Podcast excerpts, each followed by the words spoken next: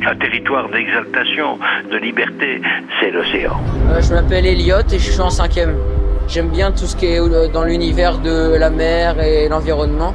Quand on voit des images et tout ça, on voit vraiment qu'il faut faire quelque chose. Comment se porte l'océan ? Une question pour Julie Tourol, Elliot, ingénieure de recherche en écologie marine, spécialiste en cartographie des habitats marins pour l'IFREMER.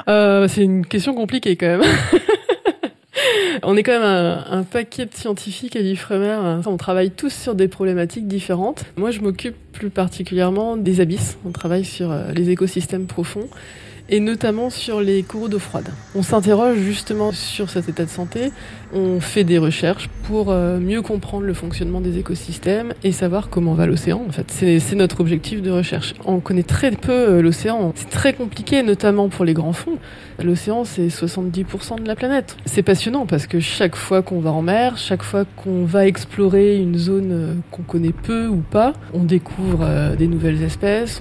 Chaque fois, c'est une émotion, nous, de nous dire « Ah bah là, on va mieux comprendre ce qui se passe au fond de la mer pour protéger ces organismes qu'on ne voit pas, qui sont vulnérables et qui représentent quand même un intérêt écologique pour notre planète. » Poursuivre les recherches pour mieux comprendre l'océan et les effets de l'activité humaine sur son état de santé, car les menaces sont nombreuses, comme l'explique Laurent Debat de Planète Mer, spécialiste des questions liées à la pêche, à l'aquaculture et à la protection de l'environnement marin. Il y a plein de menaces, hein. La surpêche, il y a la destruction des habitats. La destruction des habitats, c'est bien plus grave, à mon avis, qu'une pollution par hydrocarbures. Vous détruisez les récifs coralliens aujourd'hui, vous détruisez la vie de quasiment 30% de la biodiversité marine.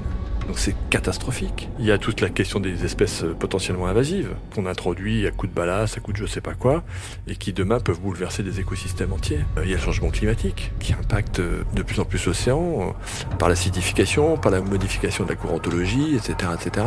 Donc les menaces sur les océans, elles sont nombreuses, et il y a vraiment de quoi s'inquiéter. Il ne suffit pas d'habiter au bord de la mer pour avoir un impact sur l'océan. Si j'habite au fin fond du Jura et à chaque fois que je mets ma voiture en route ou que j'ai une activité industrielle polluante, que je fais augmenter le niveau de CO2 dans l'atmosphère, j'impacte sur l'acidité des océans. L'océan, c'est l'affaire de tous, y compris des terriens de chez terriens. Des espèces déclinent. L'absorption par l'océan du CO2 que nous produisons provoque l'acidification de l'eau. Elle a augmenté de 30% depuis le début de la révolution industrielle. Les scientifiques sont en train d'ausculter les mers. Ce qui est sûr, c'est que la santé de l'océan est l'affaire de tous.